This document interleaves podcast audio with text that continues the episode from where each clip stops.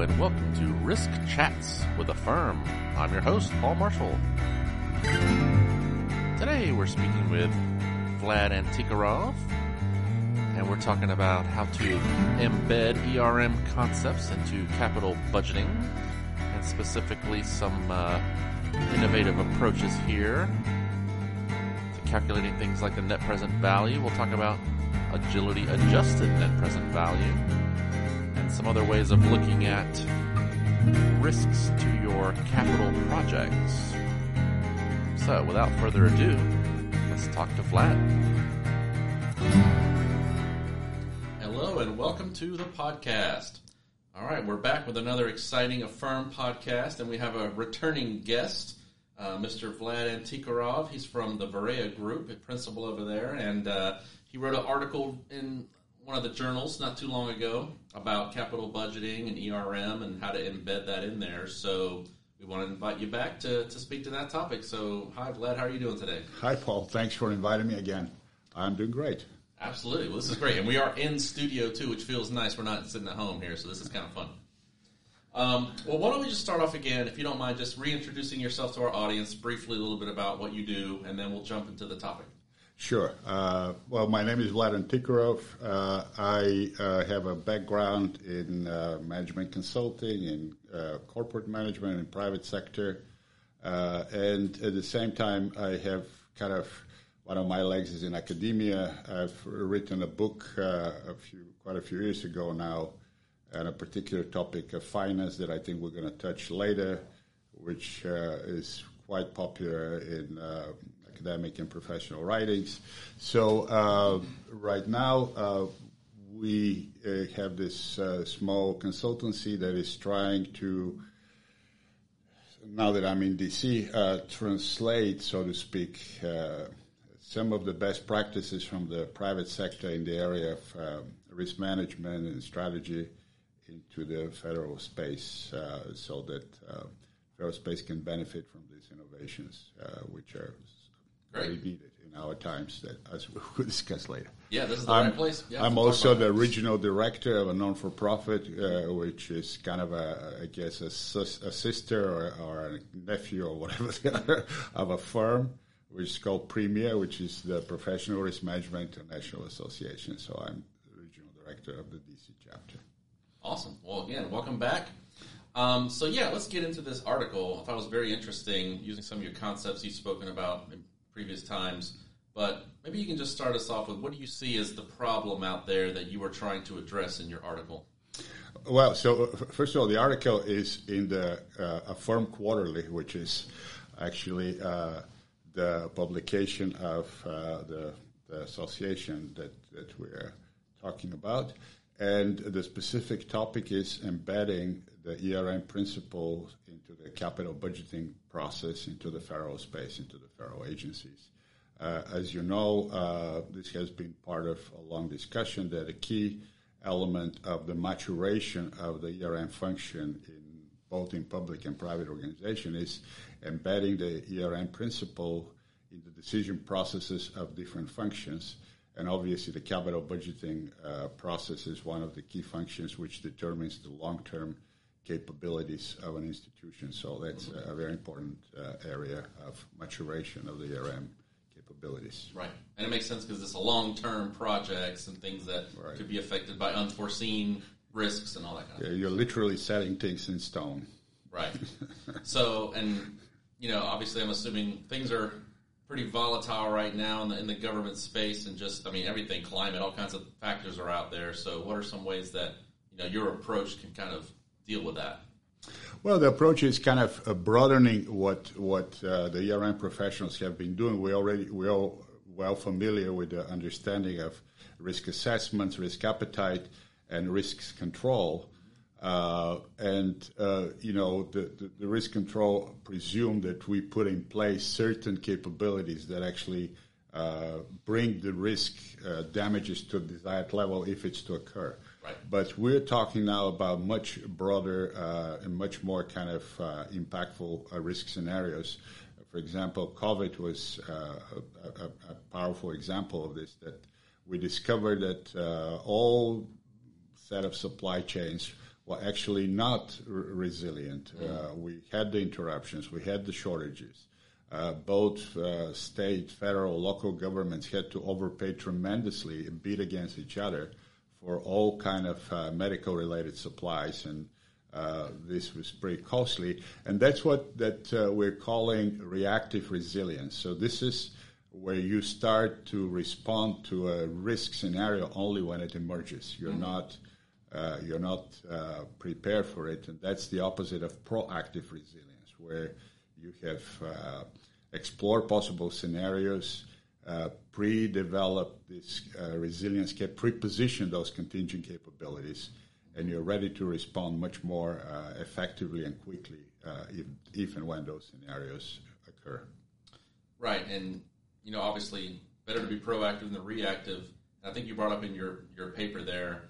You know, that's all good, but how do you justify these investments and things that may or may not happen? You know, this always comes up, right? Right. So, so that's that's that's the biggest challenge because now uh, if, if uh, ERM is moving into the capital budgeting space, we start, uh, you know, the conversation now becomes about serious resources and uh, the question about building strong cases that actually justify investment in uh, resilience capabilities becomes a challenge.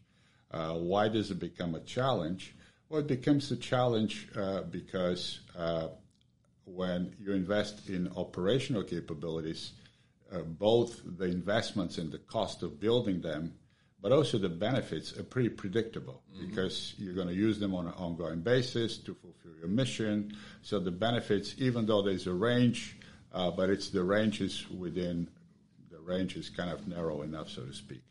Uh, it's very different when you're building contingent capabilities. Uh, I mean, we can use different analogies here from uh, water sprinklers in a building. You know, you may never use them. Or a fire extinguisher, or a simple one. I always love to use the umbrella example because everybody understands that. Sure. Uh, you know, if you buy an umbrella on a sunny day and it doesn't rain for a year, uh, you probably uh, kind of wasted the money, even though it's a small money. So deciding whether to buy an umbrella uh, you know, how often it's going to rain, when it's going to rain. So very simple. The intuition is that because the risk by definition uncertain, the benefits from mitigating them are uncertain. So justifying the investment becomes a challenge. And the current cost benefit methodologies in the private sector, it's called net present value. Mm-hmm. Uh, in the federal space, there's some regulations that I mentioned in the article, uh, benefit cost analysis. They're not well suited because they're all uh, based on the idea of a base case scenario, mm-hmm. the average, the average cost, the average benefits, and you know, uh, kind of again to use the, the, the metaphor from uh, the umbrella, on average in, in Washington D.C. doesn't rain, so uh, you cannot justify the umbrella because it's hard to put this into the average scenario. Makes sense. So yeah, so talk a little bit about that. So the, the net present value is one approach. It seems like you've, you've identified one here that's a little better, kind of adjusting that idea a little bit. Well, this comes back to uh, my kind of academic uh, half of my work. Uh, there's an area of finance, and we spoke briefly about this in our previous conversation called real options analysis. Mm-hmm. And basically, it takes the uh, the methodologies, the mathematics, uh, if you want, from the uh, derivatives in the financial sector and applies them to so-called real assets. That's why I call real options, not that it's aspirational. And again, if you go back to our simple umbrella metaphor, mm-hmm. when you buy the umbrella, you're buying an option. The option to, uh, you know, if and when it rains, right. to open the umbrella and stay dry. That's true. So, so if you can then uh, think about the uncertainty, the benefits, this and that, you can then apply uh, the, the theories that have been developed for financial options and get a pretty good valuation of uh, the option of buying the umbrella.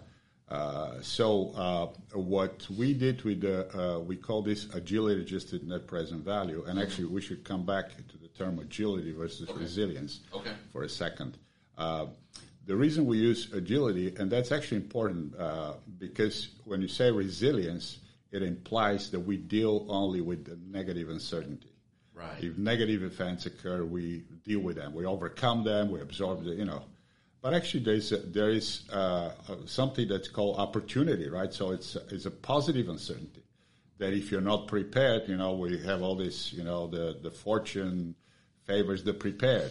What does it mean? That you should have opportunity capability. Uh, you know, unfortunately, uh, in, in English and many other languages, opportunism has this negative con- connotation. Right, right. Which maybe we should think about it like so many other words and empower it or whatever. But it's very unfortunate because you have to be prepared for taking advantage of opportunities as well.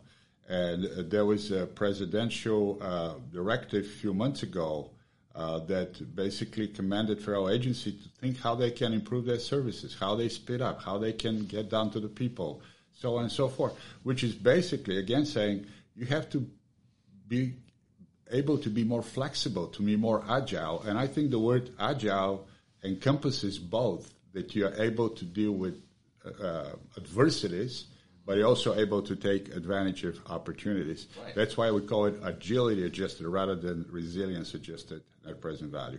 Uh, the reason we call it net present value is that uh, we uh, wanted to make it as as uh, similar as possible to the current cost benefit analysis that the professionals uh, know how to do, and make it as closer because uh, if people open this uh, option literature, you can see that there's some, you know, you can go very Complex. hairy with the math sure. and stuff. So the question is how to make it practical, but at the same time useful. So that's that was the idea, and I can talk about this uh, interesting case that we did with a with a, a colleague of mine. Yeah, please. Uh, so uh, just just to give a specific example, because that's how it's going to become clear how that worked. So we did uh, analysis uh, with a colleague of mine from he he's an executive at the Stanford University Medical System.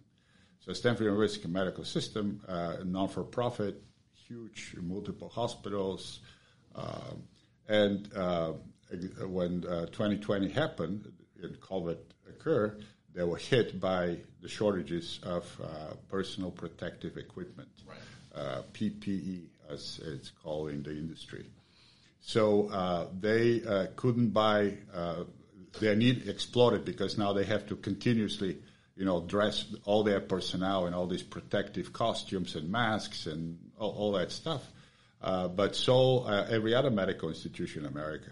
So they start trying to buy this protective equipment, but they couldn't buy the quantities that they needed. Right. So they had shortage, physical shortage of this equipment. The result of that was that they had to curtail their so-called elective surgery.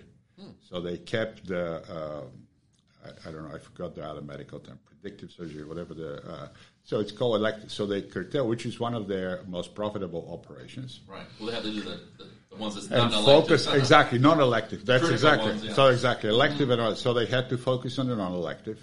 Uh, but this had uh, an impact on their revenue. revenue right. And uh, whatever numbers we use in, in, in the presentation that we did, we kind of didn't use exact numbers, uh, but was approximately 8.5% reduction in their revenue, which is pretty substantial. And the cost going up because the at the same exactly right. at the same time, even though they bought less equipment, prices escalated ten times. Right. So their cost went up hmm. uh, by four percent, as I remember. So revenue went down uh, 8.5, costs went up 4, mm-hmm. and their net earnings from uh, potential 20 million uh, went down to 6. Mm. Pretty substantial yeah. Uh, impact, so to speak. So, of course, they went through all this time and cope with the situation, but then they look again at their forward plans for the next five years and they uh, ask themselves the question: What's going to be the impact if there is another wave and another? You know, uh, what's going to be impact if, right. if if this risk event occur again in some other form, but possible? And they develop uh, what we call is we call it simply risk scenario. Mm-hmm.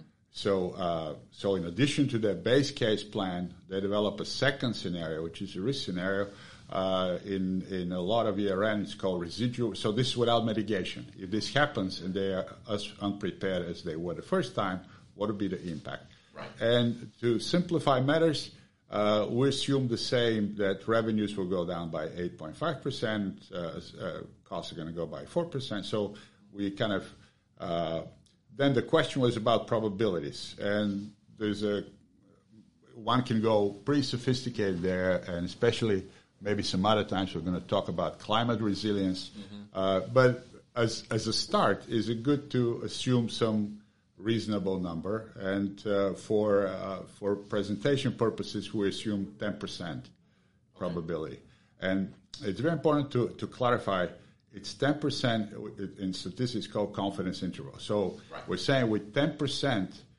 we can have a scenario equal or worse than the one that we have outlined. Mm-hmm. So it's not just this one scenario, but all of the scenarios that are equal or worse. So that's the weakest form of probability uh, that we can ask the experts to assign. And this is interactive. People can play with different assumptions and see how that. Uh, so then we saw the damages that this will cause. Mm-hmm. So now with the with the adjusted net present value, uh, without again going into the financial details, but rather than getting a single number, going this is the value of the project, we get three separate numbers. Mm. We had the value of the baseline, right. we have the value of the upside if we do better than the baseline, and we subtract the value of the downside if we do worse than the website. So now we have three separate components, right. and we can now see how we can tweak the project to improve each one of those three components. We can improve the baseline. We can improve. So, uh, in another little clarification, to have the upside, we develop a third scenario, which was kind of the opportunity scenario. Again, with some probability. Maybe, maybe there's going to be any other COVIDs, and people are going to use more healthcare because they postponed it. So things are going to be better than planned. So that's why we call it agility. So we have base case, risk scenario, opportunity scenario, upside scenario, whatever term you use. So three scenarios. Right. And using those three scenarios, then we develop those three components using all this uh, real option stuff, but it's all under the carpet, so professionals don't have to worry about it. But we get these three values. And now, uh, so on a, again, on the ground at, at, Stanford Medical, they thought what would be a practical uh, course of action to, right. to mitigate these possible impacts. And they decided to rent and refurbish a large storage facility. Again, they had to spend a lot of money to bring it to medical standards, right? Because right. you're storing medical equipment has to be very clean, ventilation, temperature, all, all that stuff. So quite quite an investment. And they decided they're going to buy upfront and store their multi-million uh, reserves of PPE. Hmm. So now the question is uh, how to assess the value of this. Is this a good investment or not? Especially if you're in private sector, but even in the public sector or in the non-for-profit, th- those are valid questions. Right. So again, we said, okay, what what would be the impact if this storage facility is in place? Uh, and uh, the analysis showed that uh, yes, we're going to have some reduction of revenue but not because we shorted, we have a shortage, but because people still may postpone some medical stuff. So the assumption was that the revenue may drop by 2% rather than right. 8.5%. And when you were going back to, you were saying that the issue they, they could not do the elective surgery because of the lack of the equipment. Correct? Right, right. Okay. Right. So now, again, to, to be realistic, right? Uh, so then, and then uh, we assume that it's going to be a zero cost impact because they already have the they already have the the reserves, so they're going to be mm-hmm. using them at the at the regular price. There's not going to be a cost impact. And there was an interesting uh, point. Many people brought that. Oh, what if they uh, because they can operate, they can uh, steal customers from other hospitals. So if what if they sell part of their PPE to other hospitals and higher prices? So from kind of an ethical perspective, we decided not to explore this element, but everybody understands. And again, even the ethics here not are not clear. If you have something, I mean, that's why you, we're, we're, we're blaming the people that are taking advantage of a situation. They didn't create a situation, and right. that's how the markets work, right? The prices go up, supply. That, yeah. So, um, but whatever. So we stick only with this. So the revenue is going to go only down by 2% and the costs are going to remain the same. Uh, however, we were realistic that there's going to be an additional investment, and again, let's assume it's 10 million. Mm-hmm. And then there's going to be an ongoing maintenance cost because they're paying rent, you know, there's maintenance. So we reduce the value of the base case with this extra cost. Right. To be realistic, right? So uh, what it showed is that if you're using the classical net present value, it went down. It went down, yeah. Because sure. basically the baseline, on average, there should not be another COVID. Uh, it's not in the base case. Right. You're spending 10 millions more to build it. You're spending ongoing. So it goes yeah. down. Yeah. But if you're using the adjusted net present value, it accounts for the cost, but also the, the subtraction of the negative uh, the potential negative goes dramatically down. Right. And compensates for all these additional costs in this case. And yeah. basically show that this is an excellent investment uh, given those assumptions. Again, uh, yeah. there may be cases where this says, no, that's not a good investment. Or maybe it's a case that says, hey, the benefit covers 80% of the cost and only 20 is actually a net loss if we, but it's worth from a from a risk uh, appetite perspective. Right. So this whole opens a whole a whole uh, set. You know, kind of. I'm always you know you know how in, in geometry you can have a single line. Yeah. You can have a two space a plane, and you can have a three three dimensional real three dimensional space. Right. And that's what we're doing here with the net present value. It's a line, right. positive or negative. Right. Right. And here we're introducing the baseline, the upside, and the downside. We're creating three-dimensional space mm-hmm. in which you can improve projects. You can see whether the project is downside, leverage, upside. There's a lot of metrics that we have created that uh, create, you know, uh, deepens the understanding. Right. So there are three ways in which this methodology then can be uh, applied. One is uh, improving the project itself and this is actually the, the Stanford case. In a sense, if you look at the Stanford medical system as a single business, mm-hmm. you're adding this resilience building project, and it improves the resilience of the whole of the whole operation. Sure, sure. Uh, a second one is uh, comparing project and choosing to do A or to do B. Right. Because today we're using, we're basically looking only on the base case scenario we're missing the upside and the downside. Yeah. And there could be a case where the base case looks a little better, but it has a massive potential downside. Uh, or one that you know looks a little worse but small downside, big upside. So yeah. creates this much richer because usually in uh, all the finance books, oh NPV high NPV. Many times, the more profitable projects are usually riskier. You know, money money sure. doesn't grow on the trees, right? Sure. So so then the, the, the, the managers, the leaders of those organizations have to make those more sophisticated trade-offs, mm-hmm. potential profitability with higher risk. And this kind of quantifies, in a sense, uh, what the adjusted net present value is, it quantifies the so-called SWOT analysis. Mm-hmm. Mm-hmm. Because if you think about a SWOT analysis, what is SWOT analysis? Strengths and weaknesses, opportunities and threats. Right. So the strengths and the weaknesses are your current features. Sure. The good one and the bad one. And they drive your baseline. For your baseline NPV. And then you overlay opportunities, you can do better, or threats, you can do worse. Upside, downside, yeah. Yeah, the problem is that today we all know how to do this. We all have this as part of our verbal discussion, maybe even written documents, mm-hmm. but this doesn't go anywhere into the numbers. To actually quantify, yeah. Right. When it comes to the, you stick only with it. So, in a sense, this is uh, quantification of the SWOT analysis. And then, and the highest level is if you have a portfolio of businesses or activities or whatever it is, then you can map them all on a two by two, you know, high upside, uh, low upside, uh, uh, high downside, low downside. And you can see you maybe have operations who are low upside, low downside. They're kind of stable. Mm-hmm. you may have one that are kind of, uh, getting out of favor for whatever reason, low upside, high downside. And so it kind of you can you can map a whole portfolio and assess the integrated resilience or agility uh, of of a whole portfolio of operations. Yeah, and I can see. I mean, you, you, obviously the application for capital projects is you know obvious because you know these are big long term projects. Which ones do you go for? Which ones do you not? What types of you know?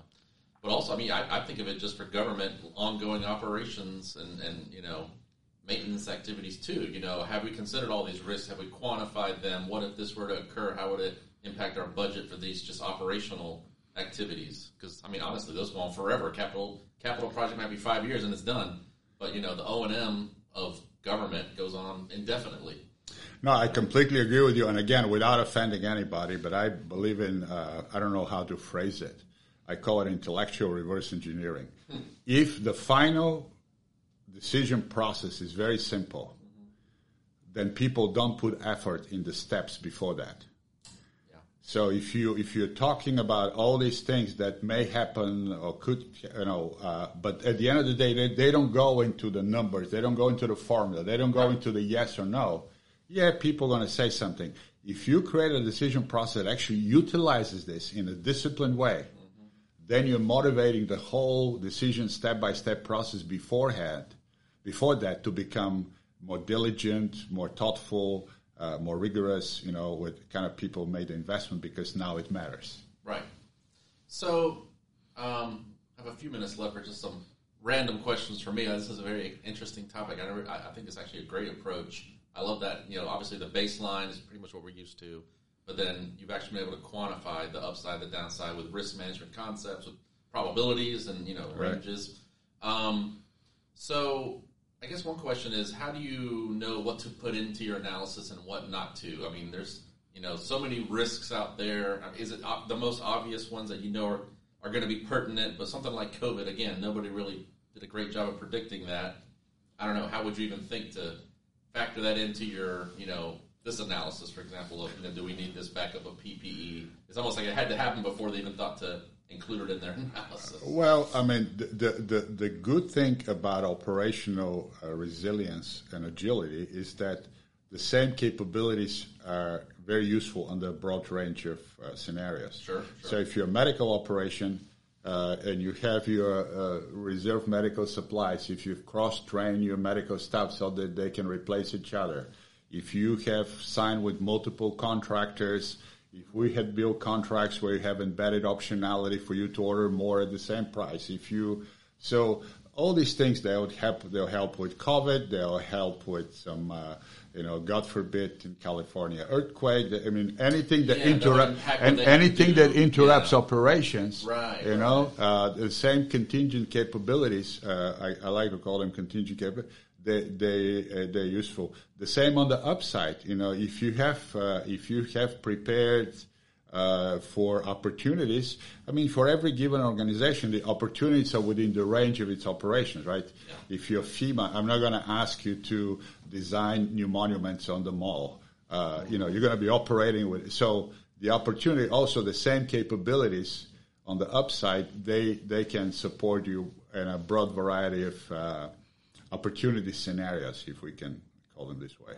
Yeah, because I was thinking, you know, if you did have that facility with all that equipment available, you know, and then something else happens again, like, you know, there still could be opportunities. You know, other hospitals can't treat these folks, so they come to you, right? You know, etc. Right. So there's exactly if you have to resell or whatever it is, but exactly. So then, yeah. so then you can basically focus on your key uh, capabilities, and then you see the the set of risks that could impact them, and then you make assessment. You know, what is the, the, chance that either one of them or a combination of them can occur, and then uh, you know uh, you can take it from there.